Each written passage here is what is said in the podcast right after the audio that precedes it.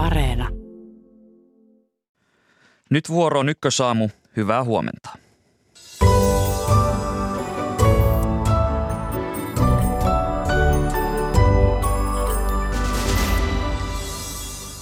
Yhdysvalloissa mennään kohti välivaaleja. Maan sisäpolitiikka on syvästi polarisoitunutta ja välivaalien keskiössä ovat sekä istuva että entinen presidentti. Keskustelua Yhdysvaltain poliittisesta tilasta heti lähetyksen aluksi. Venäjän hyökkäyssota Ukrainassa jatkuu. Miten kyvykäs Ukraina on tekemään vastarintaa, entä mistä Krimin räjähdykset kertovat? Ukrainan tilanteesta lisää puoli, puoli kahdeksan jälkeen. Viron hallitus päätti poistaa neuvostoaikaisia monumentteja katukuvasta. Narvan kaupungissa ollen panssarimonumentin poisto on herättänyt vastustusta. Viroon matkaamme noin varttia vaille yhdeksän. Ja lopuksi kotimaan politiikkaa. Hoitajamitoituksen mahdollinen lykkääminen herättää puheenporinaa ja budjettiriihi lähestyy. Politiikkasyksyä ennakoimme siis lähetyksen lopuksi. Minä olen Atte Uusinoka, tervetuloa ajankohtaisten aiheiden pariin.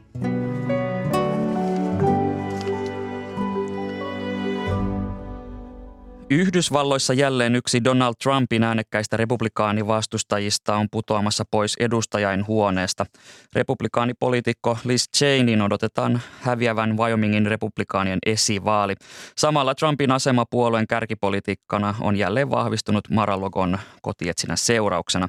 Nyt meillä on yhteys Washingtonin kirjeenvaihtajamme Iida Tikka. Hyvää huomenta. Huomenta. Tämä Liz Cheneyin tilanne. Oliko tämä tappio yllätys?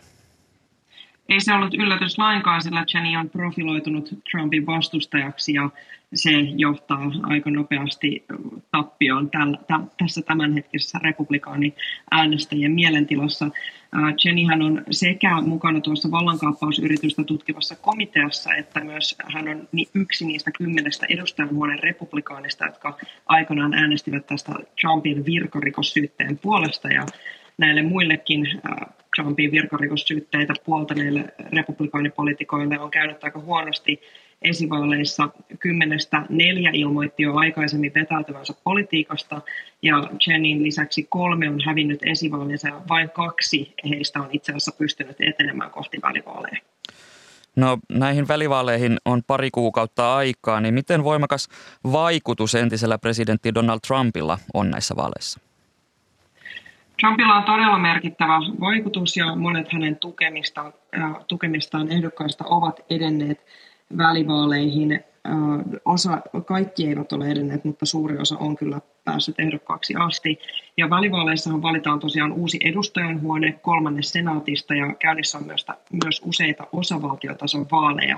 Ja juuri nämä osavaltiotason vaalit ovat siitä kiinnostavia, että siellä valitaan esimerkiksi kuvernöörejä ja osavaltiosihteereitä, joilla on merkittävä rooli sitten, kun tullaan presidentinvaaleihin ja niitä ääniä presidentinvaaleissa lasketaan.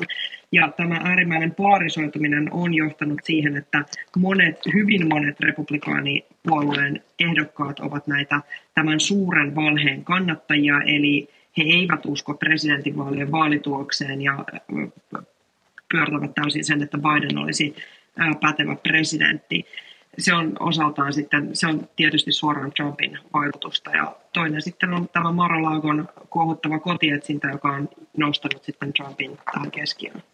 Mitä näistä kotietsinnöistä tiedetään tällä hetkellä?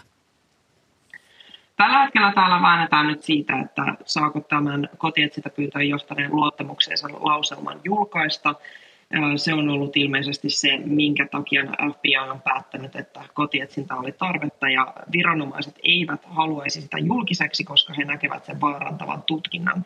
Tässä kuitenkin on vähän se ongelma, että mitä vähemmän tietoa on, sitä enemmän spekulaatiolle on tilaa ja jo viime viikollahan nähtiin, kun Trump heti julkaisi oman lauselmansa tästä kotietsinnästä, ja sitten viranomaiset eivät ensin kommentoineet, niin sekin jätti jo aika paljon ilmatilaa kaikenlaisille teorioille siitä, että mitä, mistä tässä etsinnässä on kyse.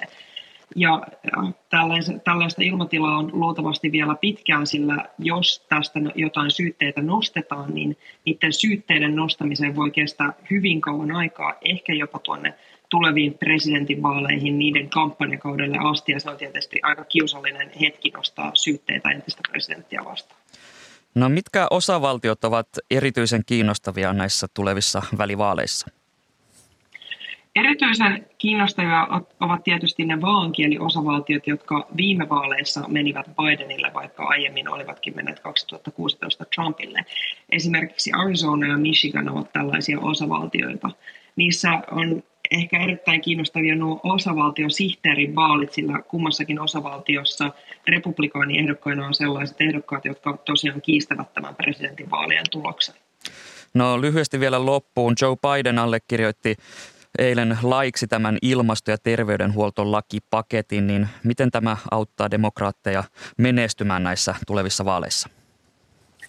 Se auttaa, jos ihmiset tietävät siitä, eli tämä on hyvin merkittävä 750 miljardin paketti, jossa on ilmastotoimille rahoitusta, terveydenhuollon turvaamiseen uusia päätöksiä ja muutoksia myös verotukseen, eli Biden tavallaan pääsi toteuttamaan näitä vaalilupauksia, mutta tällä hetkellä tämä jää kyllä pahasti tämän kotietsinnän jalkoihin uutisagendalla, joten saa nähdä, että kuinka laajasti edes demokraattiäänestäjät tietävät tämän paketin toimivuudesta kirjeenvaihtajamme Iida Tikka. Kiitokset näistä arvioista Washingtoniin. Jatketaan keskustelua täällä studiossa. Täällä kanssani ovat Pohjois-Amerikan tutkimuksen professori Benita Heiskanen Turun yliopistosta. Hyvää huomenta. Hyvää huomenta. Sekä tutkija Maria Linden ulkopoliittisesta instituutista. Huomenta. No tuossa kuulimme Iida Tikan kommentteja Washingtonista ja siinä tartutin tähän republikaanien Liz Chainin tilanteeseen – ja hän on nyt häviämässä tätä esivaalia, niin mitä tämä Chainin tapaus kertoo republikaanien nykytilasta, että, että onko siellä tässä kohtaa tilaa Trumpin arvostelulle? Ei siellä puolueen sisällä kyllä näytä olevan tilaa Trumpin arvostelemiselle. Tässä on, niin kuin Iira kertoi, niin käynyt hyvin monelle huonosti niistä harvoista, jotka on uskaltaneet asettautua Trumpia vastaan. Ja tämä nyt, tämä Chinin hyvin tämmöinen rokelemäinen tappio, niin kyllä se osoittaa sen, että tällä hetkellä ne, jotka haluaa republikaanipuolueessa uraa tehdä, niin heidän kannattaa valita se Trumpia myötäilevä linja ja moni on niin tehnytkin. No Liz Cheney, hänet tunnettiin republikaanitähtenä. Hän, hänet on, tai häntä on tituleerattu jopa kolmanneksi vaikutusvaltaisemmaksi republikaaniksi huoneessa. Niin Benita Heiskanen, mikä on hänen poliittinen tulevaisuus? No tämä muuten on kiinnostava tämä Liz Chainin tapaus siinä mielessä, että kyllähän oli, hän äänesti itse kyllä ihan kongressissa Trumpia myötäillen, että kunnes tuli sitten tämä tammikuun, tammikuun loppiaisen tämä kapitolivaltaus, että et, et siihen, asti, siihen asti hän oli samalla, samalla linjoilla. Jossain vaiheessa spekuloitiin, että hän olisi voinut esimerkiksi olla Trumpin haastaja presidentinvaaleissa, mutta kyllähän se nyt ihan selvä on, että, että republikaanipuolue on niin kuin näyttänyt kaapin paikan hänelle. Et se, mitä me ei tietysti tiedetä tässä, että miten nämä niin kutsutut MAGA, Make America Great Again kandidaatit, sit miten he pärjää niissä missä varsinaisissa vaaleissa demokraatteja vastaan. Että sehän on tietysti sellainen yksi laskelmointi, mikä tässä on kyseessä, että osa demokraateista toivoo jopa näitä ehdokkaita ajatellen, että, että niin kuin Biden voitti tämmöisenä keskimatkan kulkijana Trumpin, niin myös heidän omat, omat ehdokkaansa sitten pärjäisi samalla tavalla, mutta se, se jää nyt sitten nähtäväksi marraskuussa, että miten, miten siinä tulee käymään. No jos republikaaneissa on se tilanne, että siellä ei uskalleta ehkä asettua Donald Trumpia vastaan, niin miten yhtenäinen puolue todellisuudessa on, että, että esiintyykö siellä näitä soraääniä, vaikka, vaikka se ei ehkä ihan suosiollista olisi tuoda niitä esille? Aika vähän tällä hetkellä. Oli hyvin oireellista se, miten voimakkaasti ja nopeasti näkyvät republikaanipoliitikot tuomitsi tämän Mar-a-Lagoon Trumpin Floridan kotiin tehdyn FBIn kotietsinnän. Eli vaikka oli hyvin vähän tietoa, oli ihan mahdotonta siinä vaiheessa tietää, että kuinka perusteltu tämä kotietsintä oli, niin semmoisetkin hahmot, niin kuin entinen varapresidentti Mike Pence, joka on nyt puhunut jonkun verran Trumpia vastaan viime aikoina julkisuudessa ja asettunut republikaanien esivaaleissa tarkoituksella tukemaan eri ehdokasta kuin Trump, eli yrittänyt olla tämmöinen vastavoima – niin jopa Mike Pence heti välittömästi tästä ratsiasta kotietsinnästä kuultuaan, niin tuomitsi sen Twitterissä ja antoi tämmöisen kuvan siitä, että se on jotenkin selvää, että se on poliittista jahtia ja näin. Eli nämä reaktiot tässä esimerkiksi tässä kotietsintäasiassa kertoo kyllä siitä, että ei haluta asettua missään nimessä Trumpia vastaan. No mennään sitten näihin tuleviin välivaaleihin, jotka siis järjestetään marraskuussa. Niin mitkä asiat Penita Heiskanen tulevat olemaan näiden vaalien keskiössä? Inflaatio, aborttikysymys, asekysymys, eli siellä tulee olemaan yhtäältä talouskysymykset ja sitten yhtäältä nämä kulttuurisotakysymykset. Ja, ja se, miten ne vaakakup, miten vaakakupit kallistuu, niin sitä me ei voida ennustaa. Että yleensä on aina se talous hallitsee ihmisten käyttäytymistä siinä mielessä, että, että jos, se, jos kerta kaikkiaan ruoan hinta on niin, niin, niin huikea, että, että pitää jo miettiä, että saako perheelle murkinaa pöytään ja, ja bensapumppu näyttää, näyttää sellaisia lukemia, niin se vaikuttaa. Mutta nyt tämä kyllä tämä korkeimman oikeuden päätös tämän äh, Roe vastaan Wade abortti oikeuden kumoamisesta on saanut tämän pakan sekaisin.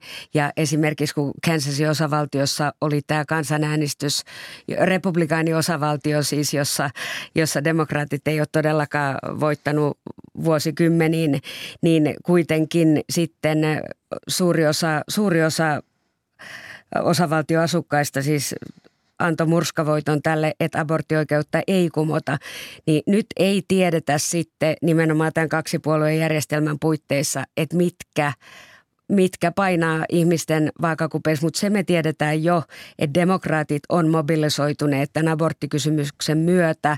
Ja, ja sitten todennäköisesti sit se vaikuttaa myöskin sitoutu, sitoutuneiden äänestyskäyttäytymiseen. Joka tapauksessa, missään tapauksessa ei ole enää täysin selvää, että republikaanit vie murskavoiton niin kuin ensin ajateltiin. No tässä välivaalit ovat siis marraskuussa ja tässä mekin olemme keskustelleet tästä presidenttikysymyksestä Trumpista ja Bidenista, niin miten hyvin se näiden vaalien poliittinen, todellinen poliittinen agenda pääsee läpi, kun, kun esillä ovat tämä Trump ja Biden?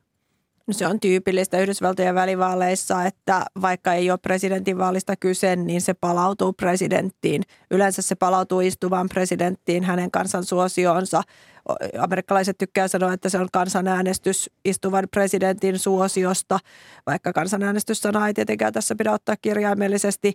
Nyt tässä mitataan sekä istuvan presidentin että väistyneen presidentin suosiota vähän epätyypillisellä tavalla, mutta ei se sinänsä ole mitenkään outoa, että ei se keskivertoamerikkalainen äänestäjä jaksa niitä varsinaisia poliittisia asiakysymyksiä seurata, niin tämmöiset näkyvät hahmot, presidentit on sellaista helppoa, josta voi muodostaa mielipiteen, vaikka ei jaksaisi seurata uutisia? Benita Heiskanen, miten sinä näet tämän poliittisen agendakysymyksen, että pääseekö se esiin presidenttien varjosta? No näitä, näitä kohuja kun ylläpidetään, niin se, niiden tarkoitus on nimenomaan se, että ei keskitytä niiden niihin politiikan yksityiskohtiin ja agendoihin.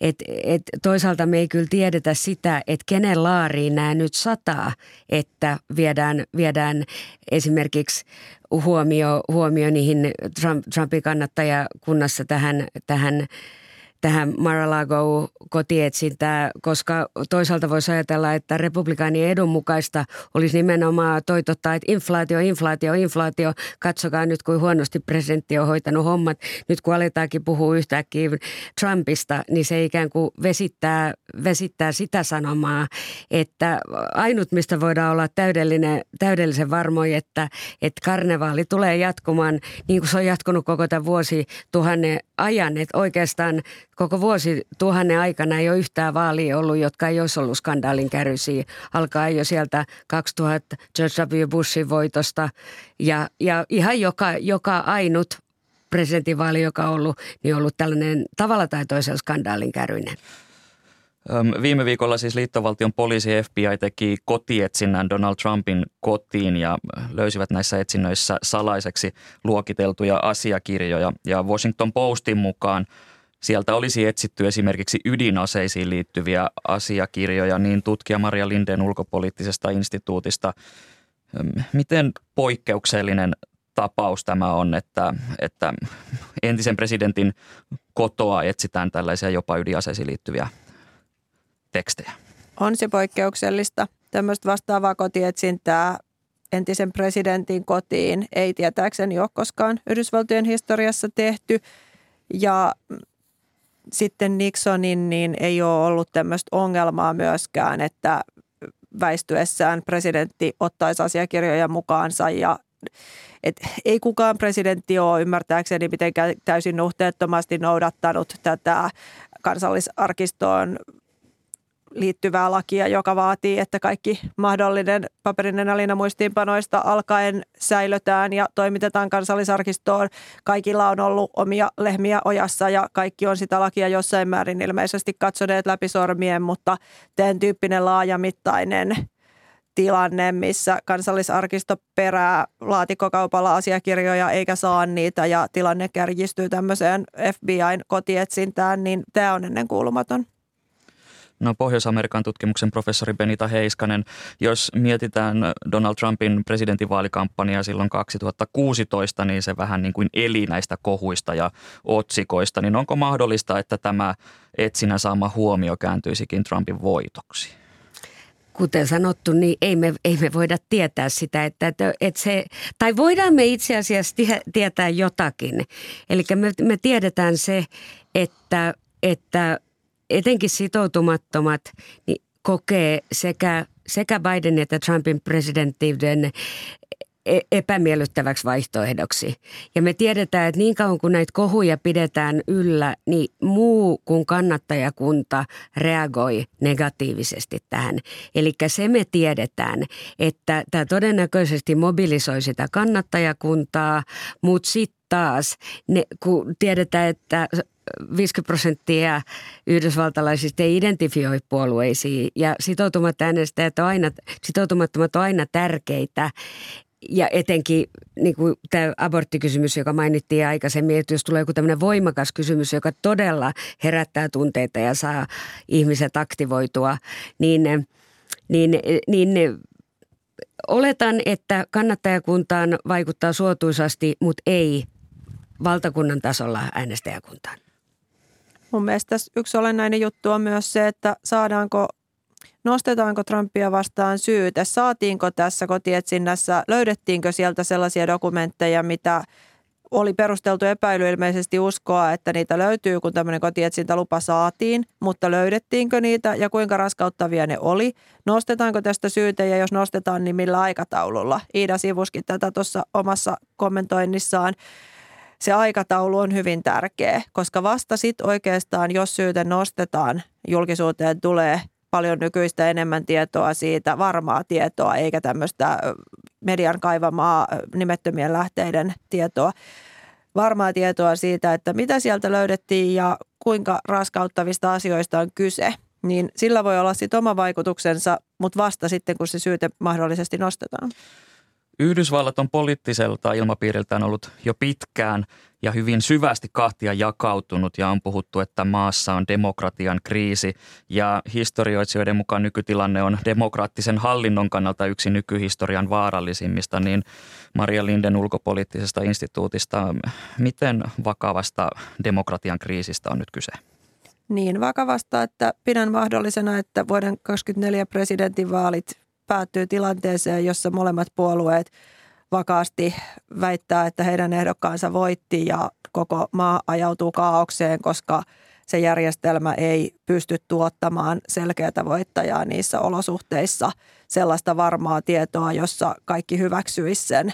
Ja tämä olisi tietysti myös ihan val, niin kuin maailmanlaajuisesti demokratian kriisi, koska – sit länsimaat, muut länsimaat ei välttämättä myöskään tunnustaisi tätä voittajaa, joka Yhdysvalloissa ikään kuin nousisi voittajaksi ja Yhdysvallat on ollut demokratian lippulaiva koko maailmassa.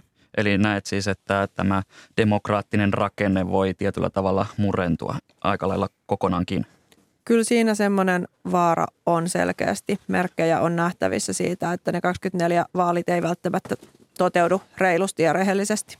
Miten Penita Heiskanen näkee tilanteen? No joo, ongelma on siinä, että politiikka ja äänestäjät eivät enää kohtaa. Luottamus instituutioihin on rapautunut, koska ne ovat läpikotaisin politisoituneet, mutta sitten myöskin järjestelmä ei toimi niin, kun se on alun suunniteltu.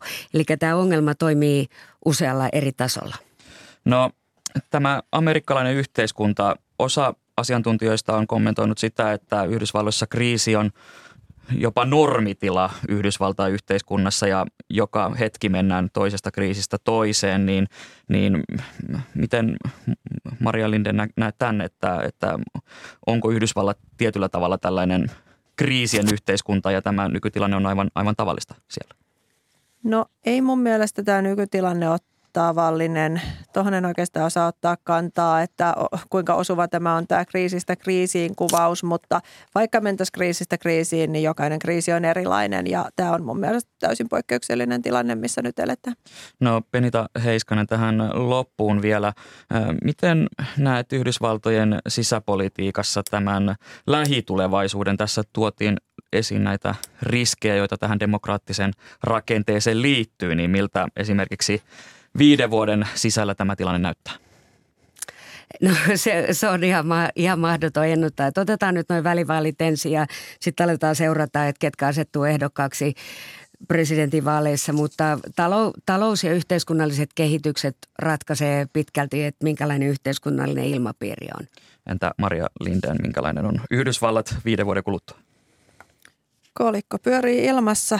Toivottavasti siellä on vielä demokratian rakenteet kunnossa ja on yhteiskunta, jossa äänestämällä voi vaikuttaa asioihin, mutta katsotaan kuinka käy. Kiitokset keskustelusta tutkija Maria Linden ulkopoliittisesta instituutista sekä Pohjois-Amerikan tutkimuksen professori Penita Heiskanen Turun yliopistosta. Kiitos. Kiitos. Tässä lähetyksessä vielä. Ukraina on vihjailut ollensa Krimin räjähdysten takana. Mitä se kertoo Ukrainan kyvystä tehdä vastarintaa? Ukrainasta lisää hetken kuluttua. Virossa katukuvasta on poistettu neuvostoaikaisia monumentteja ja tämä on herättänyt myös vastustusta. Miksi muistomerkeistä on tullut niin iso kohu? Tästä lisää varttia vaille yhdeksän. Ja lähetyksen lopuksi päivitämme kotimaan politiikan kuumimpia puheenaiheita ja tulevaa politiikan syksyä.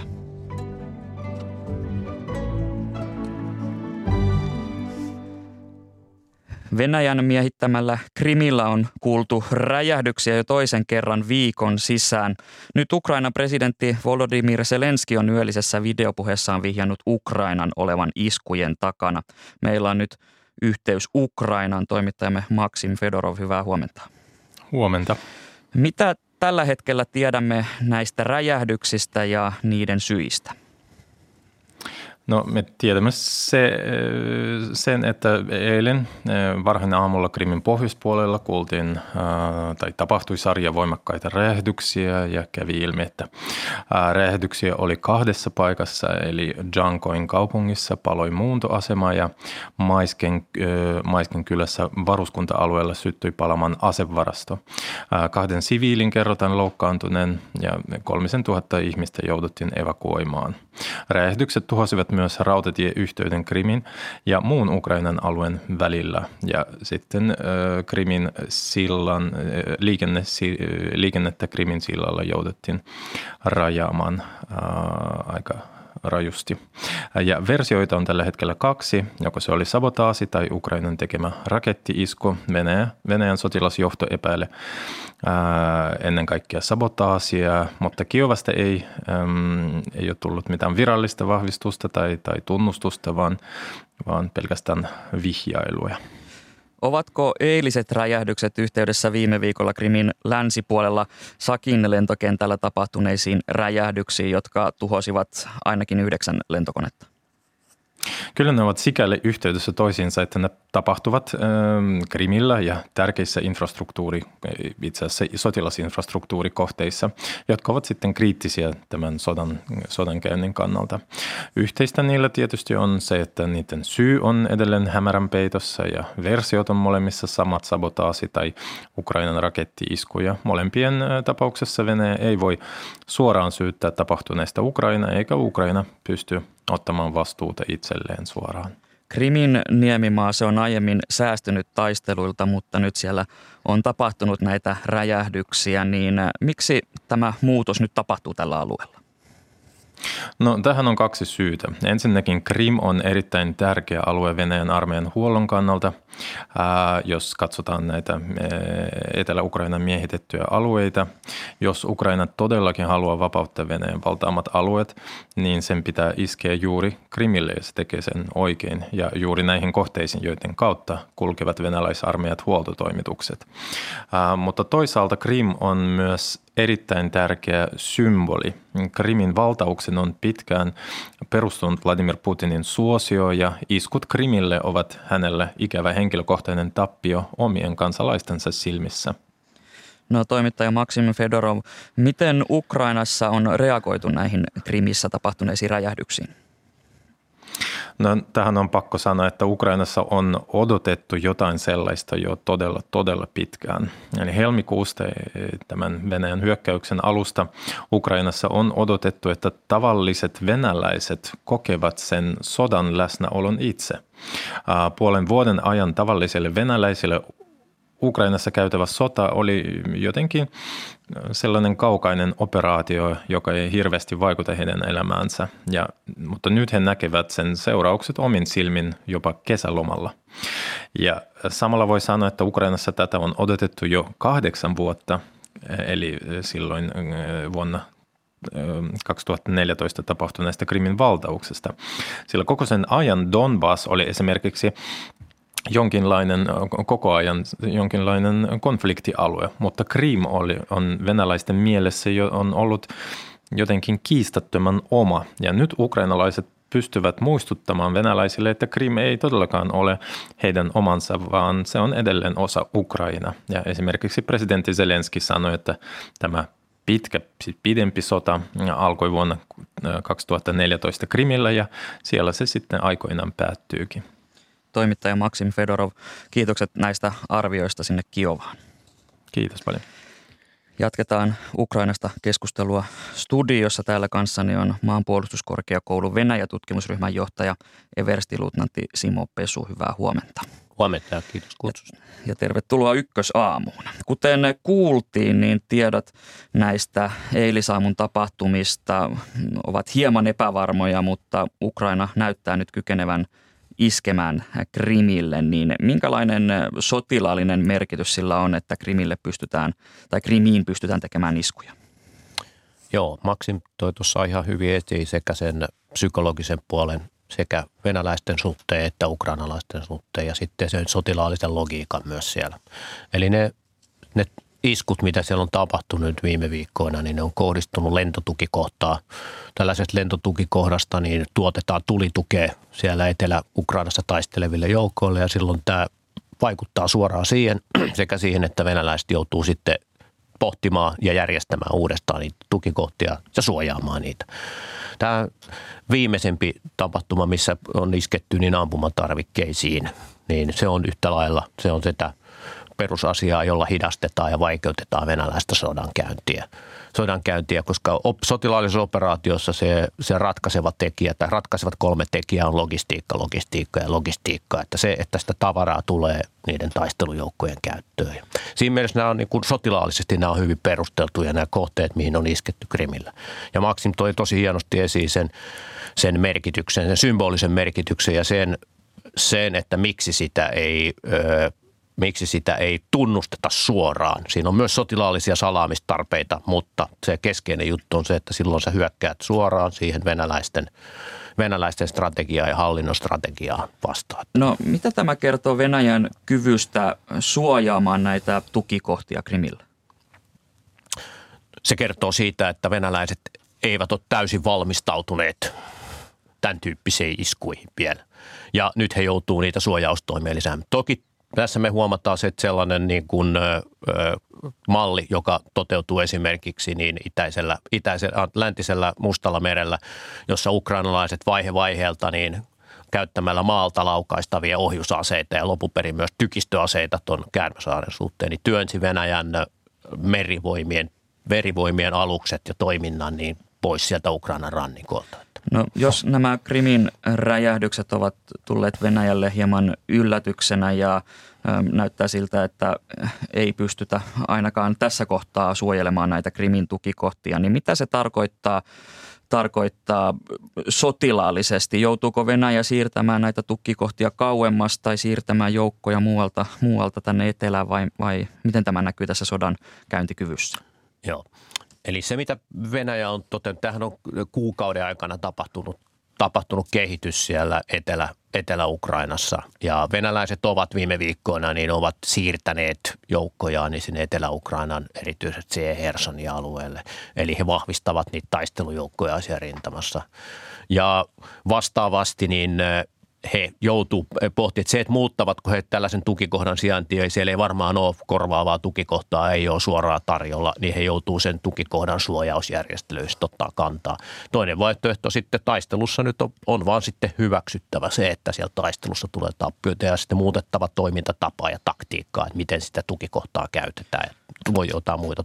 Se vaikuttaa sitten siihen taistelun kykyyn Eli ihan taistelukenttä on aina kahden kauppaa, että se kumpi sillä taistelukentällä viimeiseksi seisoo pystyssä, missä kunnossa hän onkin, hän on periaatteessa voittaja. Että ei ole olemassa sellaisia ö, hopealuoteja, joilla tällaisia asioita ratkaistaan. Miten näet, että nämä Krimin räjähdykset vaikuttavat siihen, että miten Venäjällä siviilit suhtautuvat tähän sotaan tai kuten Venäjällä asia esitetään, niin sotilaallisen erikoisoperaation, niin voiko tämä laskea sen tämän operaation kannatusta? Sanotaan, että se keskeinen asia, mitä Venäjän hallinto on pyrkinyt tekemään tässä koko ajan, niin se on erottanut kansalaisia ja sotaa toisistaan. Sota on kielletty sana ja niin edelleen. Erikoisoperaatio on sillä niin poistetaan sitä sodan ajatusta. Ja tämä ukrainalaisten toiminta ja strategia tällä hetkellä rikkoo sitä ajatusta. Se tulee selkeämmin venäläisten tietoisuuteen se, että kumpaan suuntaan se vaikuttaa, kannattaa, alkaako ihmiset kannattaa operaatiota vai ei, niin sitä on, sit on vaikka sitä on varmaan mennään sehän yksilöllisiin kysymyksiin, mutta silloinhan he kokevat olemassa hyökkäyksen kohteena ja onko se oikeudettu vai oikeutettu hyökkäys. Niin. Mutta joka tapauksessa se vaikuttaa Venäjän hallinnon ö, muodostamaan kuvaan sodasta venäläisille ja kyseenalaistaa sitä venäläisten keskuudessa. Ja se se on varmasti se niin kuin iso asia tässä, jos ei, jos ei katsota ihan puhtaasti sotilaallista toimintaa. No Ukraina väitetään myös tuhonnen palkkasotilasyhtiö Wagnerin päämajan Itä-Ukrainassa viikonloppuna, niin mikä tämä Wagner on? Mikä heidän sotilaiden merkitys on tässä sodassa? Joo, Wagner on sotilasyritys, joka joka toimii samalla alueella, missä venäläisillä on esimerkiksi Afrikassa ja Lähi-idässä taloudellisia ja sotilaallisia etuja. Me puhutaan muutaman tuhannen sotilaan niin, joukosta, ja joka käytännössä niin se, mitä, mikä, mitä on tapahtunut Ukrainan sodan aikana Donbassissa, niin tämä, tällaiset palkkajoukot, Venäjän asevoimien joukot ja reservistä luodut vapaaehtoisjoukot, nämä kaikki on yhdisti, yhdistyneet käytännössä, niiden erot on pienentyneet. Ne on toimineet siellä ö, samassa sotilaallisessa komennossa riippumatta siitä, millä lailla ne on muodostettu ne joukot. Ja näissä palkkajoukoissa on sitten, heillä on hyvin palkattuja sotilaallista kokemusta omaavaa väkeä, eli heitä on pyritty käyttämään sitten sen tyyppistä vaikeissa tehtävissä, jossa vaaditaan peräänantamattomuutta ja sotilaallista osaamista ja siedetään myös tappioita, että se palkka, se on palkkasotilaan osa on se, että se, että jos ei se homma onnistu, niin saattaa olla sitten tämä toinen ainukainen vaihtoehto. Eli sitä kai jos sotilastermillä sanoisin, että heitä käytetään niin kuin eliittijalkaväkenä hankalissa paikoissa, että se on sitä heidän rooliaan. Maanpuolustuskorkeakoulu Venäjä tutkimusryhmän johtaja Eversti-luutnantti Simo Pesu. Öm, tässä sodassa on usein mainittu niin sanottu iso kuva. Puolustusvoiman komentaja Timo Kivinen on todennut maanpuolustuskurssin avajaisissa, että tälle sodalle ei näy loppua. Niin miten arvioit, että, että tätä tilannetta tuntuu, että kumpikaan ei pysty tekemään oikein mitään ratkaisevaa liikettä? No kun me katsotaan sotaa sotaa kokonaisuutena, niin sehän perustuu aina siihen poliittiseen tahtotilaan ja resursseihin, mitä siihen on käytettävissä. Et samalla lailla kuin operaatio, niin sodassa on kolme tekijää, mitä siihen tarvitaan, että sitä voidaan käydä. Et se on raha, raha ja raha. Eli käytännössä kummallakin sekä Venäjällä että Ukrainalla niin on resursseja jatkaa tätä sotaa, eikä siellä ole näkyvissä sellaista katas- sotilaallista katastrofia, joka romahduttaisi jommankumman puolustuksen. Ja niin kuin me katsotaan, katsotaan noiden rintamalinjojen liikettä esimerkiksi, niin se on aika vähäistä. Eli semmoinen nopean romahduksen näkymää ei ole kummallakaan puolella olemassa, mikä sitten antaa suoraan niin kuin ennusteen siitä, että tämä sota jatkuu varsin pitkään. Että siellä keskeisiä tekijöitä siellä on, että miten pystytään luomaan sotilaallista voimaa suurten tappioiden jälkeen. Venäläisillä sekä ukrainalaisilla on merkittävät tappiot. Ja nyt he molemmilla on se sama ongelma, että miten he luodaan sotilaallista voimaa. Venäläiset luoista omilla resursseilla, ukrainalaiset länsimaiden tuella. Ja siinä ei ole näkyvissä – kummassakaan niin kuin sellaista merkittävää yhtäkkistä piikkiä ja kasvua, joka ennust, antaa sitten ennusteen, että sodalla ei ole näkyvissä niin kuin merkittävää muutosta. Eli iso kysymys on tässä se, että kumman resurssit loppuvat ensin. Joo, kyllä ja sitten sitä se Ukrainalle tarkoittaa ja mikä koskettaa sitten meitä suomalaisia myöskin voimakkaasti, että kuinka kuinka hyvin Ukrainaa tai kuinka pitkään ja kuinka vahvasti Ukrainaa halutaan länsimaissa tukea. Että se on, se on se olennainen kysymys isossa kuvassa, jos me näin sitä ajatellaan. Ukraina on viestinyt tässä kesän aikana, että se aloittaisi vastahyökkäyksen alueiden valtaamiseksi etelässä, mutta tällaista laajaa vastahyökkäystä ei ole kuulunut. Niin näetkö, että, että Ukraina pystyisi vielä valtaamaan näitä alueita takaisin ennen syksyä kuin Ukraina on, on väittänyt tekevänsä? Joo. No tuossa alussa Maxim käsitteli sitä perusasiat. Uksalaiset ovat puhuneet pitkään sitä hyökkäyksestä ja kertoi, miksi sitä tehdään. Sotilaallisesti venäläiset ovat vahvistaneet, vahvistaneet joukkojaan ja asemiaan etelässä. He ovat linnoittautuneet siellä viimeisen kevään aikana ja silloin se vaatii ukrainalais, ukrainalaisilta merkittävää panostusta siellä, siellä tota Nebrioin länsipuolella – jossa on runsaat venäläisjoukot. Ja silloin me tietysti ollaan siinä kysynyt, että haluaako ukrainalaiset ja kykeneekö he tämän panostuksen tekemään. Me ei kyetä sitä tästä sanomaan, mutta se vaatii hyvin merkittäviä toimia. Ja tuollaisen suuren virran yli taisteleminen, missä venäläiset on tällä hetkellä logistiset yhteydet, on siellä ukrainalaiset pyrkivät heitä eristämään ja mitä ilmeisimmin kuluttamaan sitten sieltä toisen puolesta taisteluvoimaa. Ja siinä on periaatteellisia mahdollisuuksia, mutta se edellyttää sitten, edellyttää sitten suuria resurssien työntämistä ja se, että haluaako ukrainalaiset ja kykeneekö heidän tässä kohdassa tekee, niin se on epävarmaa.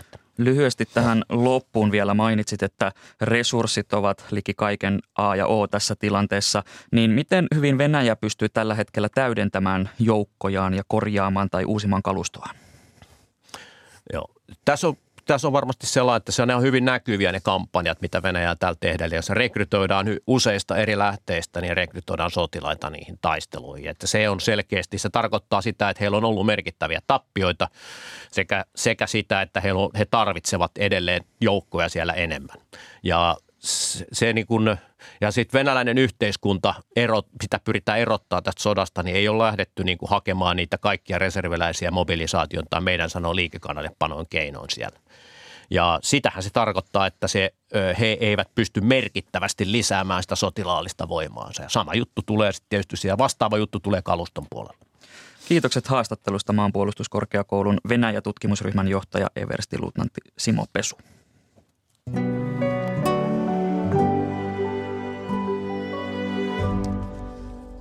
Ukrainasta Viroon. Viro on päättänyt poistaa kaikki neuvoston monumentit julkisilta paikoilta. Eilen aamulla Narvassa Viron Venäjän vastaisella rajalla neuvostoaikainen panssarimonumentti siirrettiin kadulta sotamuseoon. Meillä on nyt yhteys Tallinnaan. Hyvää huomenta toimittajamme Rain Kooli. Hyvää huomenta. Tasan vuorokausi sitten Narvassa aloitettiin tämän neuvostotankin siirtämisprosessi ja tässä on aika lailla vuorokausi mennyt siitä, kun tämä, tämä prosessi aloitettiin, niin miten rauhassa tämä siirtäminen on edennyt? No itse siirto silloin vuorokausi sitten, sehän oli nopea ja, ja siinä mielessä rauhallista, että poliisi oli eristänyt tämän panssarimonumentin alueen ja ei, ei päästänyt sinne tosiaan ketään.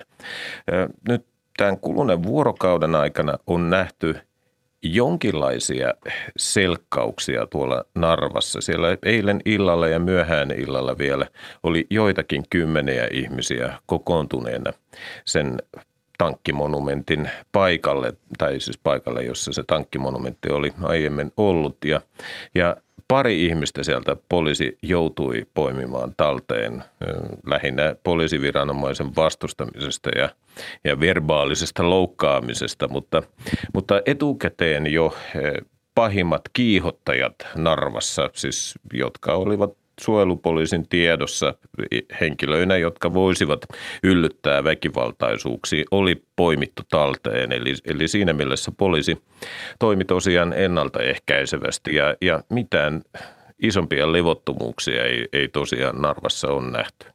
Virossa on puhuttu, että nämä neuvostopatsaat, ne edustavat sortoa ja alistusta, mutta puolestaan sitten erityisesti tämän Narvan tankin poistaminen on herättänyt myös vastustusta. Niin miksi, miksi nämä muistomerkit ovat aiheuttaneet näin ison kohun?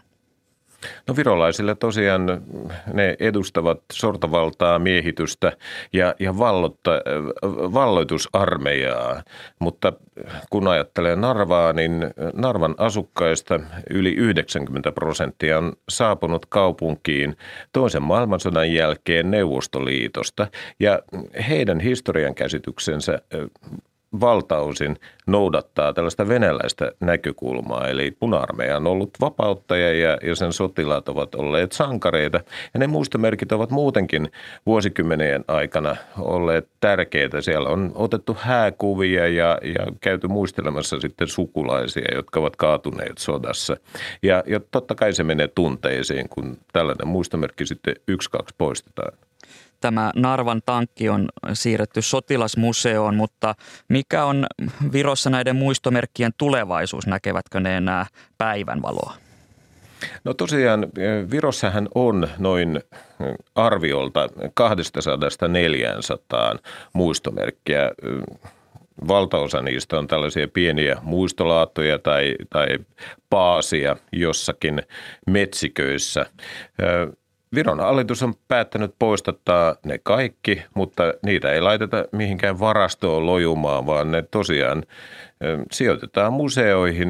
Kuten mainitsit, niin tämä tankki on jo viikonloppuna nähtävissä täällä Tallinnan kupeessa Viimsissä sijaitsevassa sotamuseossa, mutta myös paikallisiin museoihin näitä muistomerkkejä ollaan sijoittamassa.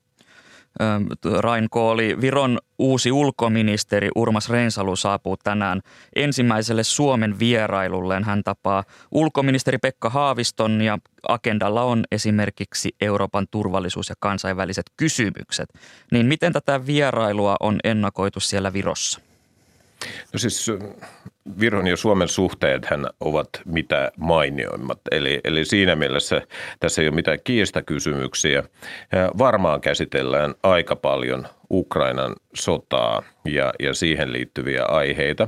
Mutta Urmas Reinsalu hän on ollut hyvin aloitteellinen Virossa tässä venäläisturistien viisumikielossa. Ja Suomen tuoreet päätökset todennäköisesti ovat hieman laihanlaisia kuitenkin niin kuin virolaisesta näkökulmasta. Niin en usko, että Urmas Reinsalu saapuu painostamaan Pekka Haavistoa, mutta tästä viisumiasiasta varmaan keskustellaan ja, ja Urmas Reinsalun näkökulmasta varmaan Viro haluaisi Suomelta jotenkin vieläkin tiukemman linjan tähän.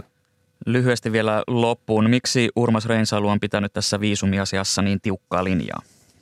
No hän on sanonut, että se on yksinkertaisesti moraalisesti väärin, että venäläiset matkailijat pääsevät ihailemaan nähtävyyksiä Eurooppaa heidän maansa tappaa Ukrainassa lapsia. Tämä oli suora sitaatti Reinsalulta. Toimittaja Rain Kooli, kiitokset Tallinnaan.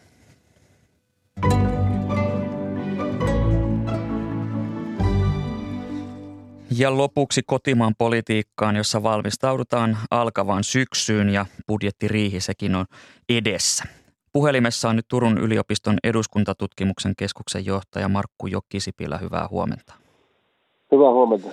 Hallitus päätti vähentää venäläisten turistiviisumien määrää 10 prosenttiin nykyisestä, niin miten hankala kysymys tämä on niin hallitukselle kuin oppositiolle? En usko, että tässä kovin suuria poliittisia erimielisyyksiä puolueiden välillä on, eikä myöskään hallituksen ja opposition välillä. Kaikki puolueet katsovat, että että samaan aikaan kun Venäjä käy oikeudellista hyökkäyssota Ukrainassa, niin on, on kummallinen asia, jos venäläiset turistit voivat matkustella Euroopan unionin alueella ikään kuin mitään ei olisi tapahtunut. Ja tästä tästä, tästä varmasti sitten löytyy, löytyy samankaltaista ajattelua niin hallituksen sisältä kuin oppositiosta. Se on sitten tämä käytännön toteutus, niin siinä varmasti hallitus toivoisi, että tuota lokakuun EU-huippukokouksesta löytyisi yhteinen EU-laajuinen ratkaisu, joka sitten auttaisi ratkaisemaan ne ongelmat, jotka liittyvät esimerkiksi Schengen-alueen sääntöihin tässä vielä pidemmälle menevissä viisumeja koskevissa toimenpiteissä. No perussuomalaiset julkisti eilen uuden ulko- ja turvallisuuspoliittisen ohjelmansa. Siinä otetaan tiukasti etäisyyttä Venäjän ja Kiinaan, mutta aiemmin vahvasti tavoitteena pidetty EU-ero on jätetty taka-alalle. Niin mitä tämä ohjelma kertoo puolueen linjasta?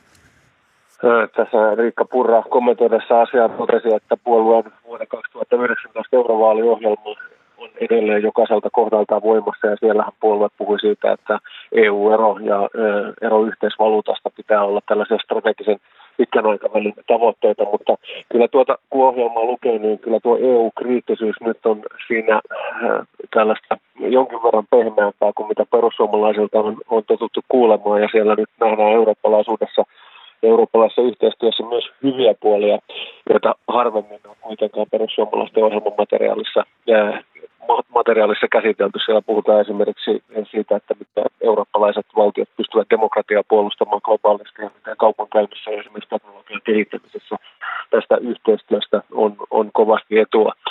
Mutta kyllä siellä tämä, tämän EU-liittovaltiokehityksen vastustaminen myös tässä uudessa ohjelmassa on vahvasti esillä. Johtuuko tämä muutos tästä Ukrainassa tapahtuvasta hyökkäyssodasta vai mistä arvioit, että tämä muutos johtuu?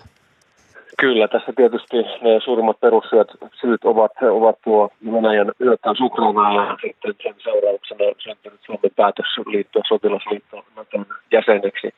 Ja yksi huomioarvoisimmista piirteistä tuosta perussuomalaisten ohjelmassa on se, että Venäjän suhteen niin se on hyvin yksiselitteisen kriittistä ja kovasanastakin tuo Venäjän arvostelu. Siellä todetaan ihan suoraan, että mihinkään sellaiseen, sellaisiin kahdenvälisiin suhteisiin, jotka Suomen ja Venäjän välillä vallitsevat ennen Ukrainan sotaa, niin sellaiseen ei perussuomalaisten näkemyksen mukaan ole paluuta. Eli, eli ainakin tämä ohjelman perusteella niin voidaan lopettaa puheet perussuomalaisten Venäjän myönteisyydestä. Tällaista keskustelua on kuitenkin tässä vuosien mittaan käyty aika paljon. No tartutaan sitten vasemmistoliittoon. Vasemmistoliitto toi eilen esiin ylivelkaantumisen ja on esittänyt ulosoton suojaosan väliaikaista korottamista. Niin minkälaisesta toim- täsmätoimesta tässä olisi kyse? No, politiikan tutkijana täytyy tietysti olla varovainen, kun lähtee arvioimaan sellaista asiaa, joka ehkä menee enemmän sosiaalipolitiikan tutkijoiden ja ekonomistien asiantuntemusalueeseen, mutta kyllä meillä tietysti vuositasolla ulosottovelallisia on, on 280 000 puoleen miljoonaa, niin ainakin tämän ihmismäärän osalta niin tällä suojaosan korottamisella olisi vaikutuksia. Tämä on sikäli ihan mielenkiintoinen aloite vasemmistoliitolta, että tämä suojaosan korotus on aikanaan kirjattu hallitusohjelmaan. Sieltä löytyy tämä tavoite siitä, että suojaosa pitäisi nostaa vähintään takueläkkeen tasolla, mutta ainakaan vielä hallitus tätä ei ole saanut saatu, saanut tehtyä. Ja kyllä tietysti tällaisessa tilanteessa, jossa inflaatio kiihtyy ja elinkustannukset nousee, niin taloudellisesti kaikki ahtamalla olevat ihmiset, niin, niin heille se tilanne on kaikkein vaikein. Niin voisi ajatella, että tässä kohtaa niin tuo ulosoton suojaosan korottaminen niin voisi olla tehokas toimenpide. No tässä viime aikoina on puhuttu paljon terveydenhuollon tilasta ja tästä hoitajamitoituksesta ja kokoomus ilmoitti tekevänsä tästä teemasta välikysymyksen, niin lyhyesti loppuun, mihin kokoomus tällä välikysymyksellä pyrkii? No tässä tietysti kokoomus pyrkii oppositiopuolueen tavoin kiinnittämään huomiota tällaiseen yhteiskunnalliseen epäkohtaan. Ja tämä on tietysti herkullinen aihe kokoomukselle tehdä välikysymys, koska vasemmistopuolueet, sosiaalidemokraatit ja vasemmistoliitto ovat profiloituneet historiallisesti niin nimenomaan, nimenomaan näissä terveys- ja vanhuspuolen kysymyksissä ja hyvinvointivaltion puolustajina ja ovat totutusti arvostelleet kokoomusta siitä, että kokoomuksen tavoitteet ovat kovasti toisenlaiset, niin tässä pääsee eh, kokoomus ikään kuin vastapalloon eh, näissä vasemmistopuolueiden omimmissa aiheissa nyt sitten eh, kritisoimaan hallituksen politiikkaa. Eduskuntatutkimuksen keskuksen johtaja Markku Jokisipilä, kiitokset näistä arvioista. Kiitoksia.